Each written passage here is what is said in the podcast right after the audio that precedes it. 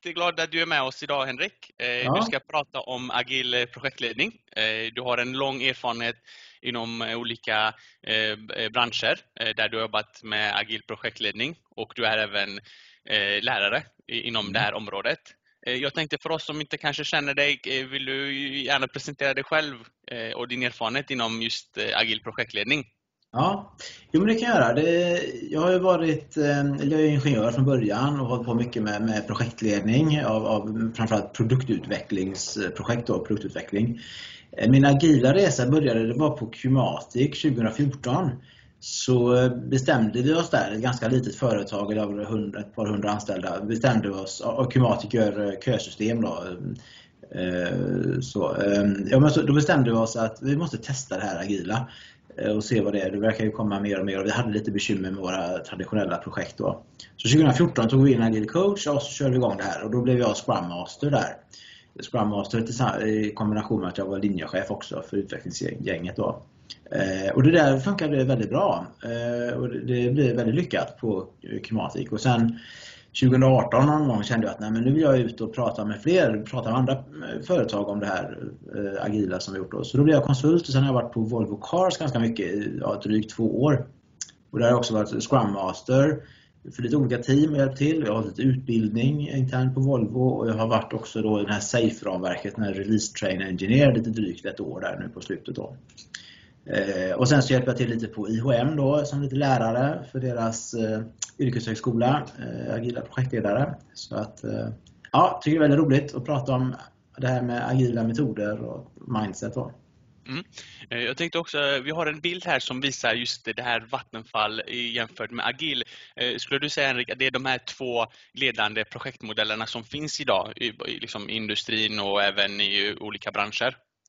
Ja, eh, precis. Jag känner inte till något direkt annat. Alltså min värld är det så här att många har kört eller kör vattenfall, alltså det här mera i sekvens, liksom massa planering först och sen exekvera. Men att fler och fler går över till agil metodik istället. Eh, det är det jag känner till. Sen om det finns några andra varianter, det, det har jag inte ens hört talas om utan det är nog det är de här två, kanske lite olika varianter av det men eh, mm. Mm. Och just på den här bilden så ser vi, du nämnde lite att eh, traditionellt vattenfallsmodell är sekvens eh, medan kanske agil är flexibel. Här ser vi det som en form av eh, cirkel. Skulle du kanske mm. förklara lite vad det innebär eller kanske någon skillnad mellan de här två modellerna? Exakt. Ja, men den, den, stora skillnaden mellan de här det, det är ju att i det traditionella fallet, traditionella vatten, eh, projekt som också brukar kalla vattenfallprojekt. Vattenfall kallar vi det för precis som den här bilden, det ser ut som ett vattenfall. Liksom. Först något och så, så ramlar det ner till nästa fas och så ramlar det ner till ytterligare en fas. Så det ser ut som ett vattenfall, det är därför det kallas så. Eh, där är det ju väldigt mycket, alltså där planerar vi väldigt mycket i början. Och vi gör planer för hela projektet. Och vi, vi, vi, till och med bestämmer vem som ska göra vad under projektet. Fördelar ut aktiviteter på alla inblandade i projektet. Så det är en väldigt stor tung förstudiefas och planeringsfas i traditionella projekt. Eh, och, och det, det, funkar ju om, om, man, om de planerna sen kan hålla, liksom. om man kan följa de planerna. Så då funkar det. det. Det är inget problem så. Men grejen är att eh, framförallt produktutveckling, systemintegration och, och mycket projekt vi kör nu för tiden så märker man att det går ju tusan inte att följa de här planerna. Det blir väldigt mycket change requester, det blir väldigt mycket förändringar. Eh, så det, och, därför har man gått över till det här agila mycket mer då. Och det agila är ju Alltså det är ju jättemånga små vattenfall kan man säga. Alltså vi planerar kanske två, tre veckor, det är det här man kallar för sprint då. Vi planerar en kort bit åt gången. Alltså vi har en lång lista med saker vi vill göra, en backlog och så prioriterar vi den. Vad är viktigast? Och så gör vi lite grann det, det, viktigaste först och så vill vi hela tiden få in feedback. Så vi bygger någonting och visar upp för våra kunder och vår omvärld. För när vi jobbar agilt så har vi liksom anammat det här tankesättet att vi, vi vet inte riktigt från början exakt vad vi ska leverera. Vi kan inte göra de planerna, vi kan inte skriva en perfekt kravspel för vi vet inte riktigt vad vi ska leverera och vad de tycker. Och så bygger vi lite till och levererar och ser vad de tycker. Och så växer produkten fram på det sättet. Och det gör att vi bygger liksom det som kunder vill ha och de får hela tiden chans att ge feedback. Då. Ja, jag kan ju prata på hur länge som helst om det här, men det är det som är den stora skillnaden. Liksom. Så att det, det är inte massa förstudier och, och, och, planering och grejer först utan vi känner oss för under hela projektets gång och styr hela tiden mot ett mål då som, som uppdateras och ändras. Jajamän. Och det, och det ska vi upptycka lite mer i liksom kommande frågor här. Så att, mm. eh, jag hade förberett, om man säger så, när det gäller agil projektledning. Kanske första frågan är då när man, man hör ju det väldigt mycket nu, det är väldigt aktuellt. Och man funderar liksom, vad ger agil projektledning enligt din erfarenhet och eh, det du har sett och jobbat med? Liksom? Ja, jag skulle börja här med att säga faktiskt när vi pratar om projektledning, mm. bara för att reda ut begreppen lite grann. Eh, vi kan absolut prata om agil projektledning. Alltså vi har ju agila projekt. Så ett projekt har ju någon slags start och slut och det kan vara att vi vill utveckla en produkt till exempel. Det är ju ett projekt. Så, så visst finns det någon form av agil projektledning, att leda det arbetet. Men vi ska akta oss för att prata om agila projektledare. Alltså mm. den rollen projektledare. Mm. Eh, alltså om man ser de agila metoderna, Scrum och Safe och, Less och sådär, så finns det liksom inga agila projektledare utan det är fördelat på ett par olika roller. Så det ska vi bara, så att liksom vi inte tänker för mycket agila projektledare mm. som, som roll. Men alltså projektledning, absolut, vi utvecklar någonting och det är ett projekt då. Ja, vad det ger agil projektledning, ja men vad det ger är det, det ger ju då att vi kan vara förändringsbenägna. Vi kan alltså hantera en föränderlig omvärld även mitt i projektet. Vi är inte rädda för att ta emot förändringar. Det är inte jobbigt med change requests. Alltså det, det är en del av vardagen att, att vi ändrar, vi bygger lite och levererar och så får vi se vad, vad ska nästa steg bli. Så vi jobbar hela tiden med kraven och man kan säga att vi gör förstudier hela tiden för att känna oss för vad nästa. Så det ger väl att vi har en, en förmåga att ändra oss och hela tiden, alltså vi kommer träffa bättre, vi kommer träffa målet bättre, vi kommer leverera produkter som kunder vill ha bättre än när vi försöker göra en kravspec först, en detaljerad kravspec först. Det visar sig ofta att den kravspecen, det var inte riktigt vad de ville ha. För, man märker inte riktigt vad man vill ha förrän man börjar använda produkterna. Så, att det ger oss mer träffsäkerhet kan man säga. Eh, och det ger oss bättre kvalitet. Eh, ofta när man gör de här stora vattenfallprojekten så då planerar man alla datum och exakt vad som ska levereras när eh, från den här, projekt, eh, från den här kravspecen. Och så stöter vi ofta på problem för det här alltså att utveckla saker nu för tiden är ju mer som, som forskning än som att bara göra ett jobb. Så att säga. Det händer saker som vi inte riktigt kan förutse. Och när man då sitter fast i datum och ett scope så blir det att vi levererar lite halvbra kvalitet för vi måste ändå leverera, vi har sagt ett visst datum. Så agil projektledning ger också mycket bättre kvalitet på leveranserna. Så mer rätt grejer och bättre kvalitet. Och det finns massa fördelar. Allt det här med arbetsmiljö också.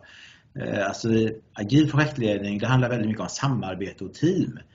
Så vi jobbar tillsammans. Det blir aldrig en person som sitter på Svarte Petter som det kunde vara när man körde Vattenfall. Då var det alla aktiviteter var uppdelade och alla skulle göra sitt jobb. Och till slut var det någon stackare som satt där med de riktigt svåra grejerna och inte redde ut det. Och det var ofta för sent för andra att hjälpa till. För, för de har jobbat flera månader med den grejen och är den enda som kan det.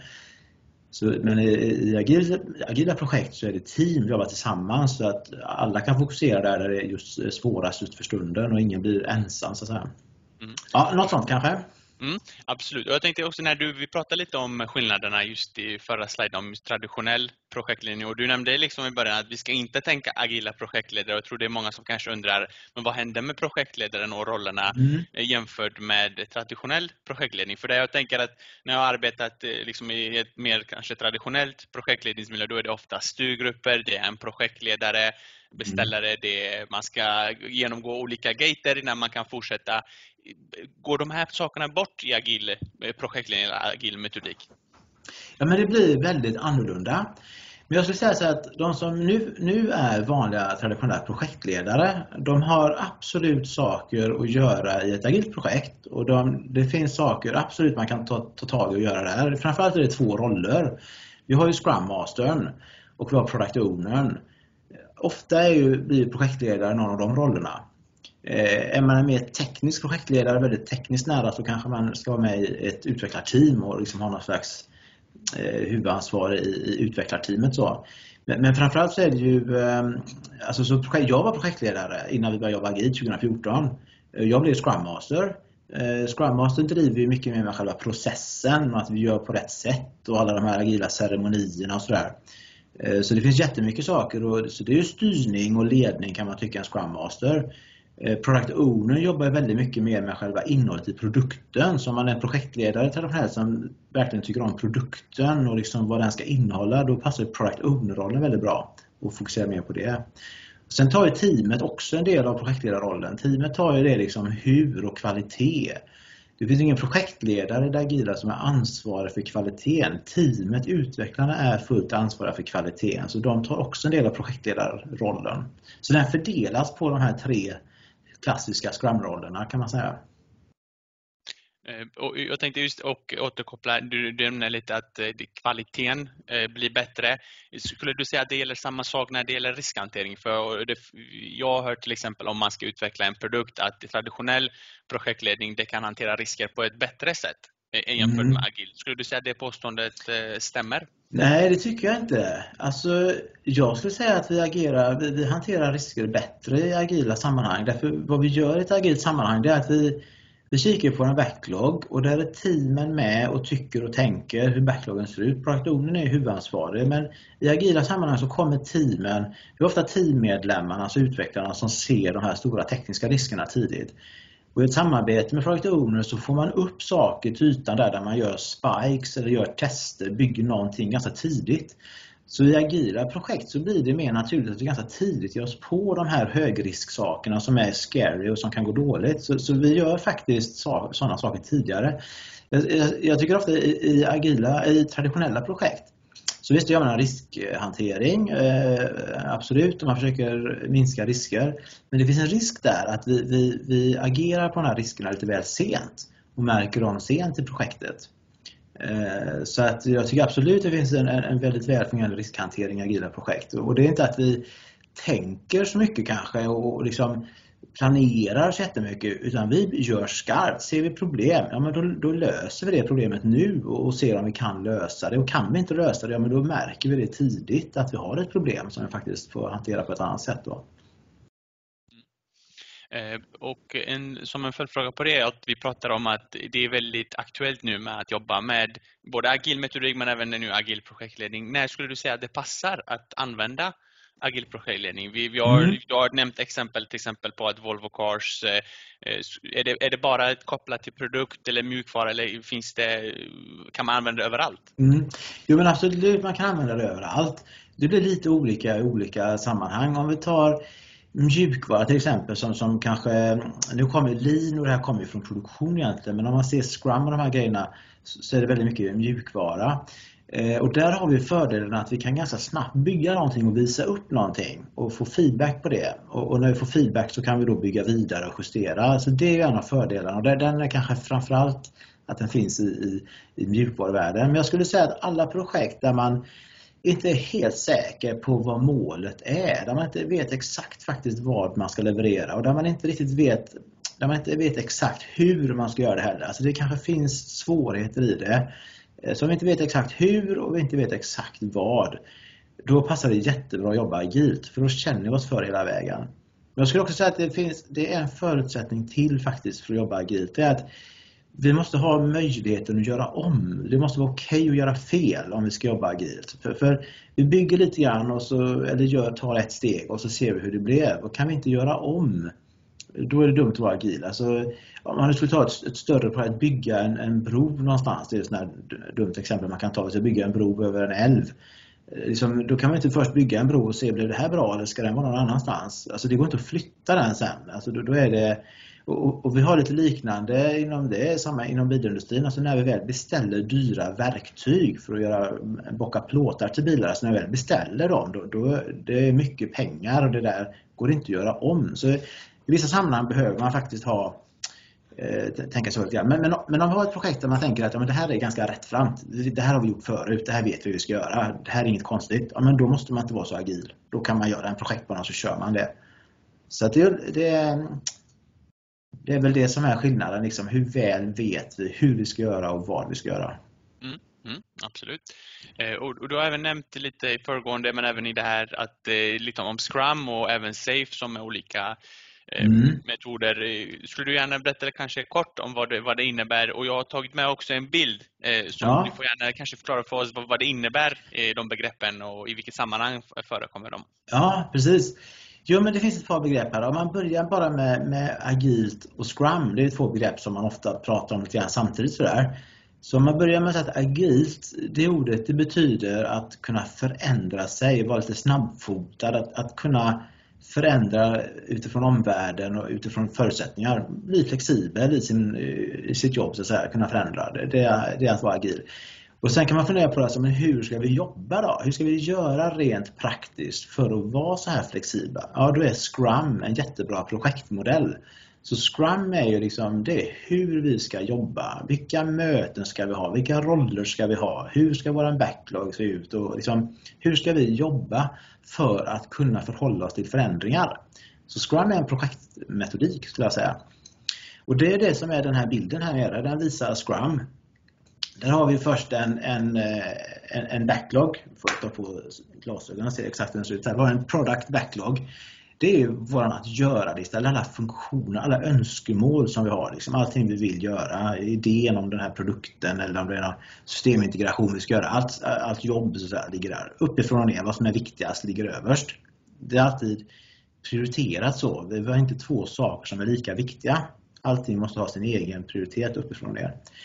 Och sen är den här blåa pilen, då ger vi oss in i det som man kallar för sprint. Då. Så till höger om den blåa pilen, där man ser de här små glasskivorna ser ut som ungefär, det är en sprint backlog. Det vi gör där är att vi planerar upp en sprint och där kan man säga att vi faktiskt planerar ett vattenfallprojekt ungefär. Ofta är det två veckor, men det står, det står 30 dagar också. Ser ni den här rundan, eh, själva det som eh, blåa cirkeln där det står sprint. Eh, men vi kan säga att mellan en och fyra veckor kan en sån här sprint vara. Så då planerar man faktiskt vad vi ska göra den här sprinten. Eh, vi planerar inte exakt vem som ska göra vad, men lite vad är det vi ska göra och, och vi snackar ihop oss till viss del hur vi ska göra. Det är teamet som snackar ihop sådär. Sen så kör de igång då och jobbar. Och det är den här stora 30 dagars eh, cirkeln som ni ser där. Det är liksom en sprint pågår. Och sen den här där det står 24 timmar, det är så här då, det är det som kallas för Daily Scrum. Alltså varje dag så stämmer teamet av. De träffas ofta på morgonen och stämmer av bara, ja men hur går det för oss nu? Är vi på banan? Liksom? Vad gjorde vi igår? Och vad ska vi göra idag? Och har vi några problem? Det är de tre frågorna man lyfter upp. Och det är ju, i första hand så är det här, planera dagens arbete. Vad är det vi ska göra idag? Ska vi hjälpas åt? Är det någon av oss som har problem? Liksom? Så, så, så hjälps vi åt att lösa de grejerna. Så det är kort planeringsmöte för dagen. Så det är de två cirklarna man ser här, de här blåa pilarna. Och sen då eh, Working Increment, ja. Eh, som vi har på, på slutet där, det är att när vi har gjort den här sprinten då, de där 30 dagarna som det står i den här bilden, då ska vi leverera någonting. Så, så det, är alltid, det är en väldigt viktig grej i, i Scrum att när man är färdig med sprint så ska det vara en leverans av någonting. Mm. Och det är klart, utvecklar vi en produkt så är det bra om det är en del av produkten, ett produktinkrement, att produkten har fått någon ny funktion. Men är det andra saker vi gör, vi kanske håller på att förbereda en stor mässa till exempel, det kan man också göra agilt, ja men då är det här kanske en Eh, en leverans för någonting. Ja, men har vi bestämt vilka roll-ups vi ska ha eller nu har vi bestämt vilken yta i, i eh, mässhallen vi kommer att ha. Det är bestämt, det har vi tagit reda på. Eller nu har vi bestämt hur montern ska se ut. Eller så Alltså det, kan, det är också en leverans då. Vi har kommit fram till någonting, ett steg framåt i det projektet. Så det vill man ha efter varje sprint. Mm, mm.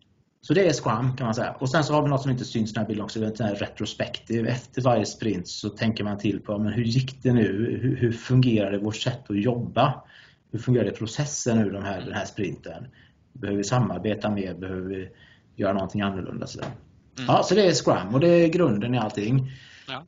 Um, för om man sen pratar om Safe också så, så är ju alltså eh, Scrum är ju grunden i agila och alla agila metoder de, de bygger på det. Så att även, även Safe har ju Scrum i botten. Men Safe är då när man är många team. Det jag just beskrev nu det är ju ett team kanske. Mm. Eh, men sen när man har många team som har leveranser till varandra, mycket samarbete och beroenden mellan teamen, då gör Safe en stor skillnad. För då, där ingår också en samplanering.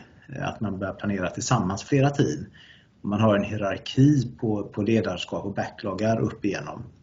Som Volvo, de är 8000 personer på Volvo Cars och alla de behöver faktiskt ha någon form av samarbete. Och då behövs den här mera hierarkistrukturen på både backloggar och, och, och ledning och sånt för att och planera ihop. Då. Mm. Mm. Så man kan säga att det är en skalad version av Scrum? Ja, ja. Precis, SAFE betyder Scaled Agile Framework. Mm. Och det finns andra, LESS också, Large Scale Scrum, eh, som också är, den är mycket mindre än SAFE. Den är en mm. liten skalning av, av Scrum kan man säga, LESS. Mm.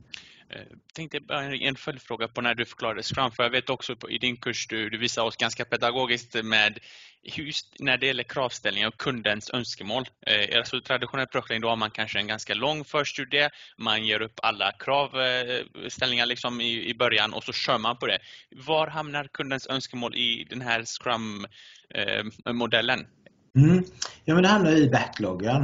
Mm. Alltså vår backlog det är vår kravspec. Eh, där finns framförallt då det som vi pratar om user stories. Vi försöker skriva kraven som user stories. Det är alltså vem som vill vad och varför de vill det. Så så försöker vi formulera det. Vem vill vad och varför? Och det lägger vi in i vår backlog.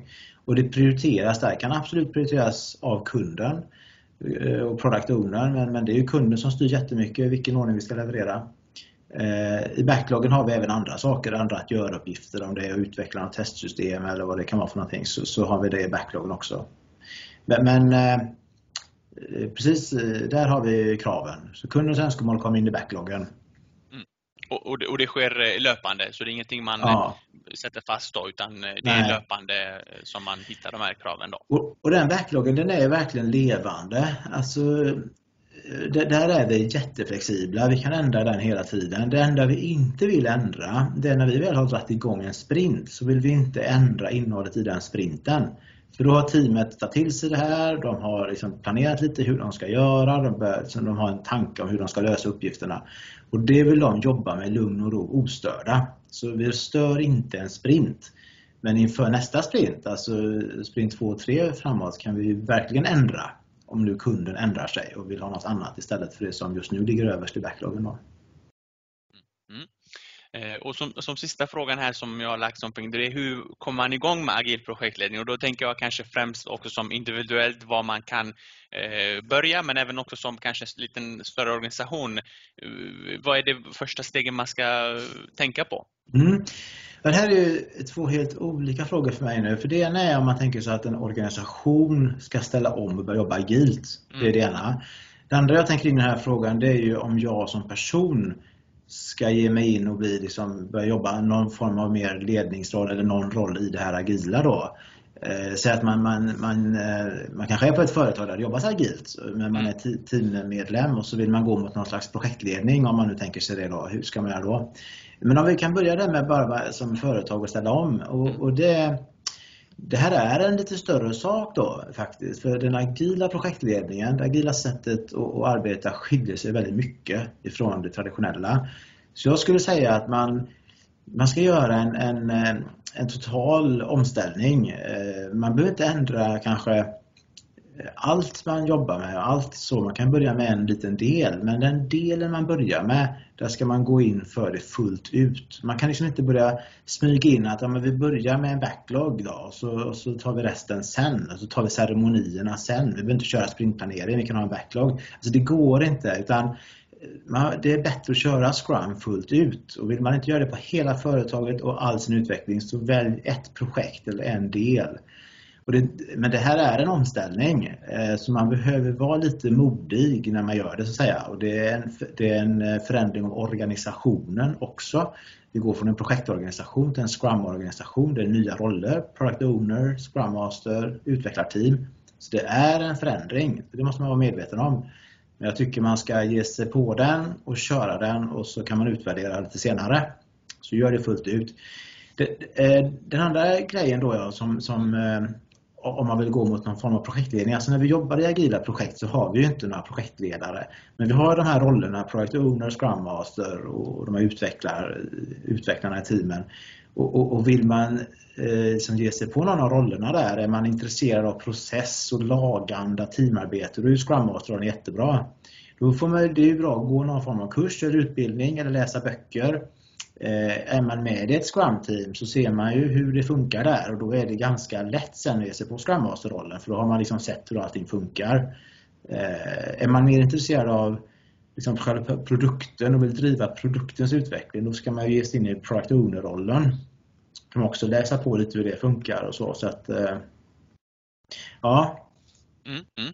Eh, intressant, för det jag har tänkt på också som en följdfråga till det, det är att, eh, att det här du nämner att det är en omställning, det är en förändringsresa. Och ja. liksom att det går liksom inte om en organisation vill börja kanske jobba mer agilt, att de skickar ett par stycken medarbetare för att lära sig om agilt, utan det är hela, att hela organisationen eh, mm. är med på den här resan.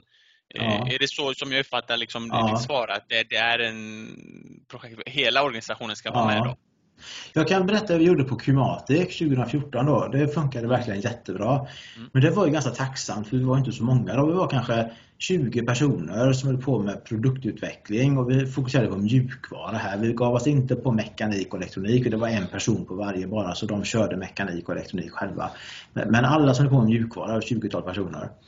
Eh, plus produktledning och sådär förstås. Eh, och här hade vi också incitament, eller vad som man kallar det, alltså, alltså det var högsta ledningen, vår VD tyckte att, att men vi måste testa det här. Så det är väldigt bra också. Vi hade verkligen full back, eh, backning uppifrån. Så stötte vi på problem så fick vi hjälp uppifrån företagsledningen.